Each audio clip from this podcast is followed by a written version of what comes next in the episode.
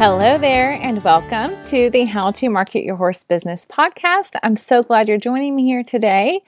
Now, just before we jump into the two mistakes that I want you to avoid as an equine entrepreneur, I will briefly introduce myself just in case to be our new friends, and then we will jump right into it. All right.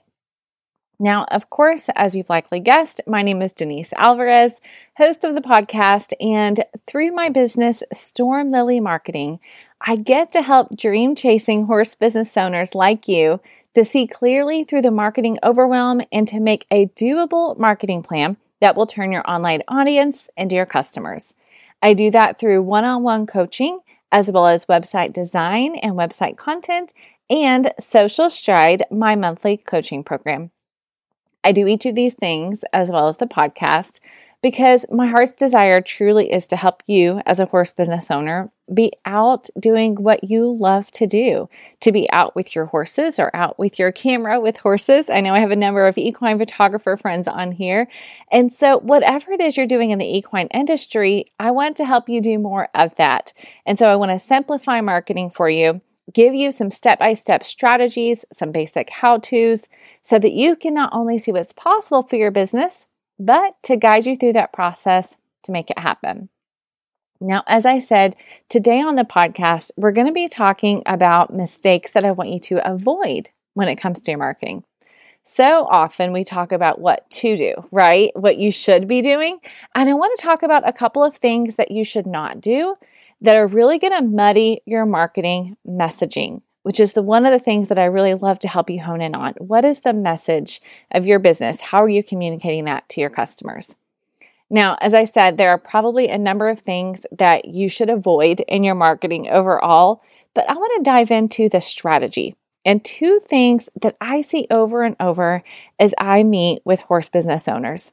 And honestly, as you'll hear, there are things that I've learned myself in my own business as well. Now, before we get into these mistakes, can I first start with affirming you for being here and for taking action, period. So I've learned so much since beginning my business about the idea of mistakes and failure, right? So these mistakes don't mean that you cannot learn from them, and it doesn't mean that uh, it's horrible if you've you know been doing them or you're going to continue and you learn as you go, right? Or if you come back to these things, because here's what I know: it is not easy to be a business owner. It's not easy for you to be out there chasing your dreams, to be putting yourself out there to be taking steps to start your business, to take the steps to build your business from the ground up. And it might be messy. I know, I get that, but you're doing it. So, can I just first say kudos to you, my fellow equine entrepreneurs? You are doing the thing that so many other people just think about or wish about, right? And you're actually doing it. So, because I know that you're not only doing the thing, but you want to learn as you go, which is why you're here. You want to make the most of your time. You want to have marketing that really is effective and helps you to build and grow your business. That's why I want to share these mistakes with you. All right. So, let's dive in. Mistake number one trying to do it all. Now, I actually don't mean trying to do it all in terms of wearing lots of hats, because, of course, in the very beginning, you're going to wear lots of hats. And honestly, maybe not in the beginning, but if you decide you don't want to grow a huge team and you want to, you know, stay a little bit more intimate or smaller in terms of your team size, right? You may continue, continue to wear many hats. So I'm not talking about the task. I'm talking about what you actually do in your business, the products and the services that you provide. Now, especially in the early years of business, but honestly, as a growth strategy as a whole, it is really best for you to select one thing, one area of expertise, and do that really well instead of trying to do all the things, right? Now, as you hear that, I already know some of you are saying what I have said before but Denise, I can do all of these things. I'm really good at X and Y and Z and A, B, C, and D, right? Or maybe you're thinking, Denise, if I say no to something, then I'm not going to make money. And how am I supposed to grow a business from the ground up if I'm not making money? And I get it. And I've literally said the exact same thing along the way.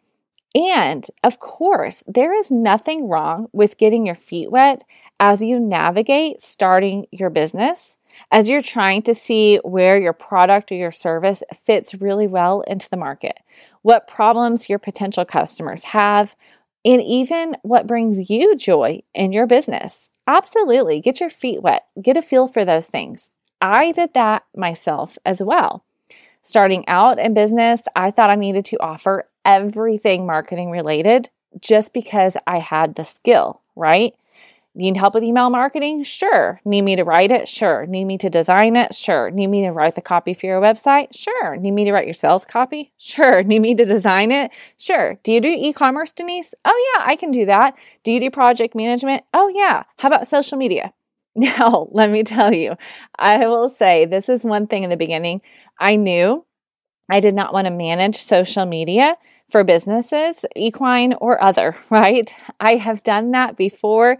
Um, I did it for a successful Bible study teacher and author. She had a very engaged audience, and we posted twice daily. And so I knew what it entails to manage someone's social media, and I didn't want to do that. So I already knew that was something I didn't want to do, but I have the expertise in terms of the knowledge of what that takes, right? So I turned that instead into coaching. So I started to do more coaching and I created Social Stride, which I love. But starting out, it really was like I was creating a one woman marketing agency and honestly, what I learned this past year is I started really wanting to hone my craft. I wanted to become excellent in a few things versus trying to be good in all the things. Now, am I grateful that I was able to do so much and that it helped me to build the ground level of my business? Absolutely. But as a growth strategy, I knew that I really needed to find what my sweet spot was, what some people might call your zone of genius, the things that I enjoy, and frankly, the things that my customers kept saying that they appreciated most about working with me. Oftentimes, I was coaching website clients because I wanted to help them, not because it was a part of my package, so to speak, right? I was just supposed to write the copy and do the design, but along the way, I was coaching them. And then I learned that that was something I enjoyed and something that they were getting a benefit from. They had a plan of action, they had clarity, right? They were able to come ask questions. And so in the past year, I really decided that was something I wanted to do more of. And you all have heard me talk about that that one on one coaching, developing a curriculum that I walk people through to actually create a customized marketing plan. So at the end of our time together, they know exactly what to do with their marketing. I'm loving that process. And if I hadn't done those other things, I probably wouldn't have known that, right? So, yes, there's freedom for you to do that. But I don't want you to get stuck in that mode, right? Because how are you going to do everything and yet do it with excellence? It's not only difficult to do, but honestly, from a marketing perspective, it ultimately could water down your messaging. And at some level, something is going to have to give if you continue to do everything. Your level of expertise may be watered down. Your results for your customers over time may be impacted. Your ability to grow personally and professionally will be impacted because how do you know what programs are best for you? How do you continue to learn and sharpen your sword if you've got 10 swords you're trying to sharpen all the time, right? As a long term strategy for your business, I want you to really think about the areas that you can hone in on for your business, okay? Now, I've shared with you some of my personal experience. I'll give you another example. I know, I, as I said, I have many equine photographer friends. I've been blessed to work with some amazing equine photographers. And so, one of the things that I've seen as I worked with some one on one is that tension of I can take pictures of all the horses and all their people and I can even take pictures of people without horses if they want. You know, I'll do family portraits if they don't really have horses or care about horses. I'll do their senior portraits. And then if they happen to have horses, that's a bonus. But honestly, Denise, at the end of the day, I really want to be an equine photographer. Well, here's the reality. If that's what you want to do, you need to hone in on that. Because if your website says, I'm just taking pictures of every, everyone, right? Giving you the picture of your dreams, who's you? What's the picture of your dreams? What does that look like? Who's in that picture? Now, on the other hand, when they really start to hone in on that and say, okay, this is the direction I want to go, this is maybe for some of you, I know some of you are very discipline specific.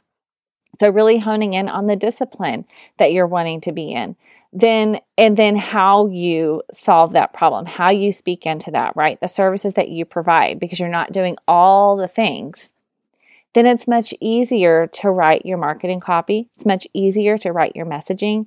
It's much easier for someone to refer their friends and family to you because they know exactly what you do. So my friend your takeaway on this mistake that i want you to avoid what i want you to do is to hone in on what you do well. Figure out what you actually enjoy doing, what's your sweet spot, coupled with the problem it's solving for your audience, the results that you are actually getting for people in some way. Because, of course, yeah, you can enjoy something a lot, but if you're not, if people aren't telling you that they're getting results from that, if, if you're not really solving a problem in some way, if people aren't willing to pay for what you're doing, then you're going to have a hard time building your sustainable business, right? Okay, so that was mistake number one. Mistake number two that I often see. Okay, number one is trying to do everything, and number two is trying to be for everybody. Right? So the first mistake is all about your products and your services and how you're communicating those. This mistake is all about who you are communicating to in your marketing and in your messaging. Friends, you honestly can't do everything well, which we just talked about. But guess what? You also can't do it for everyone. If you want to grow, you've got to be willing to niche down and be specific with who you are for. If you're going to tell me, Denise, I'm for all horse people, it's really not going to cut it. And especially as a small business. And of course, it might be true. Like, generally speaking, the things that I am sharing here, these don't apply just to horse businesses, right? The marketing principles I share here on the podcast, they apply to all small businesses. But if I'm for all small businesses, guess what? There is a ton of competition. I am going to be a much smaller fish in a much bigger pond. And it's the same for you. The more that you hone in on your niche, then you're making that pond smaller and you're going to increase the opportunity for you to get in touch with the people that actually do want to buy your products and buy your services. Okay? Because as we mentioned, there are different disciplines in the equine industry. There are different riding styles. There are different training philosophies. There are different methods, of course, breeds within all of that. There are different goals that people have with their horses. The equine industry is both deep and wide. So, as a small business, if you're going to try to be for everyone, you're going to have a very hard time growing and growing in a sustainable way. Okay. So, instead, I want you to focus on your audience as you create your marketing and your messaging and who you're really speaking to. Now, I'm not saying you need to know your demographics and that's it, right? So, I'm for riders who love to jump that are in their 30s. I'm for immature riders, right? That's very generic. I want you to go deeper than that and not just in demographics, but I want you to really think about the mindset and the motivation of the people that you are going to be selling to. Why do they do what they do? Why do they need what you have to offer? It may be something that you think is a luxury. It's not a need, so to speak, but it, it you're meeting a need, whatever the case may be, okay? And what are the results that you are providing through your products and services? What do they get on the other side? Now, I'll tell you a hint. One of the great ways to do this is as you work with people that are the right fit for you, then talk with them. Really have those conversations. Give them a questionnaire at the end of your time working together where you can get some of the verbiage from them that they would say about what they needed, where they were at before they worked with you, what they have now. Okay. And you're going to use that in your marketing and your messaging so that you are speaking to just the right person. Now, as you do these two things, as you avoid these two mistakes and really instead hone in, then you're going to be ready for the strategy for your social media. You're going to be ready to get the copy for your website and get it designed. You're going to be ready to have an email marketing plan and put together a newsletter that you send out on a regular basis because you know who it's going to. You know how to provide value, right? But if you jump into those things without first deciding who you're going to serve, then I promise when it comes time to write the copy and the content and get those conversions, right? Get people to become your customers, it's going to be much harder. Now, let me just give you a bit more encouragement, okay? Because I know this is a lot to take in. And let me just tell you and remind you that messy action is a good thing. And sometimes when I say this out loud, I can hardly believe I'm the one saying it um, because I have such a perfectionistic nature. But I have learned so much since starting my business about the idea of taking action to get clarity. So, that being said, if you're like Denise, I don't know what my sweet spot is, take messy action. Start trying things and then narrow it down, right? Start working with different people and figure out who really is a right fit for you and then do the work to narrow it down and be okay that it will evolve over time. The way your business looks like right now is probably not going to look the same in five years. That may evolve. So just continue to evolve your marketing and your messaging, okay? Don't leave it as is when your products and your services are evolving, all right? Remember that these things are so very connected. All right, if this was helpful for you, I would love for you to also join me on Tuesday, January 24th. 2023, in case you happen to be listening to a replay. Um, but on Tuesday, the 24th at 10 a.m. Central Time, I will be going live on Facebook, Instagram, and YouTube, all three at the same time. So you can catch me there on all three. And we are going to dive into some marketing trends. So we've talked about of mistakes today. On Tuesday, I want to share with you some marketing trends for your equine business. Now, if we're friends on social, you saw that I am not a trends advocate for the sake of just chasing shiny objects, but I am a trends advocate for the sake of being aware of what's going on in the world of social media and websites and news, email, and all the things, right? Know what's going on and then have a filter for how you're going to use those things or if you're going to use those things in your business, how it's going to help you accomplish those goals. All right. So I would love to have you join me Tuesday, January 24th, 10 a.m. If you have a friend that would eh, enjoy or appreciate or need that information as well, please send them this episode. Uh, send them to stormlily.com slash trends or the show notes of today's episode, which is stormlily.com slash 104 for episode number 104. And then if you're listening after the 24th, you can catch a replay. Head to YouTube, head to my Facebook page for Storm Lily Marketing. You'll be able to catch the replay there as well. All right. Now, I've got one more thing I want to make sure you have a heads up on. All right. So, I very briefly mentioned Social Stride in the beginning, and I let you know it's a group coaching program that I have available. And I only open the doors to the program three times a year, and January is one of those times. It's almost every January, but I'm not going to promise it because, of course, things evolve, right? But January 24 through January 31, 2023 is your chance to get into Social Stride, and I would love to have you. If you are someone who has struggled with what to post on social media, this is for you. If you are someone who's been overwhelmed with marketing and really wants um, somebody to break it down, this is for you because I do a monthly live class where we break down an area of marketing, help you create a strategy. This is also a place for you if you want community with fellow equine entrepreneurs who are doing the thing, who are chasing their dreams and making things happen. There's encouragement, there is support there, there are ideas that you will get from one another. So, if you have heard of Social Stride before, if we've been on the podcast, or if you've been on the podcast with me, you've heard me talk about it in the past, let me just tell you, we are up leveling in 2023. So, yes, there are templates that help you show up consistently on social media that you can take and customize for your business. There's an equine calendar to help you plan your social media. There are also live classes. And then this year, I'm also adding some guest teachers and group coaching calls where members are actually getting coaching from me inside of Social Stride. So I'm telling you, this is the place you want to be if you care about marketing your equine business, if you want help to clarify your marketing plan, all of those things. We are doing that inside of Social Stride. So head to stormlily.com slash social stride, or of course the show notes of the episode to get all of that information and to get on the wait list if we're not open yet, or if you happen to be listening when the doors are open, then you'll be able to jump on in. Okay, friends, I am so grateful that you are here.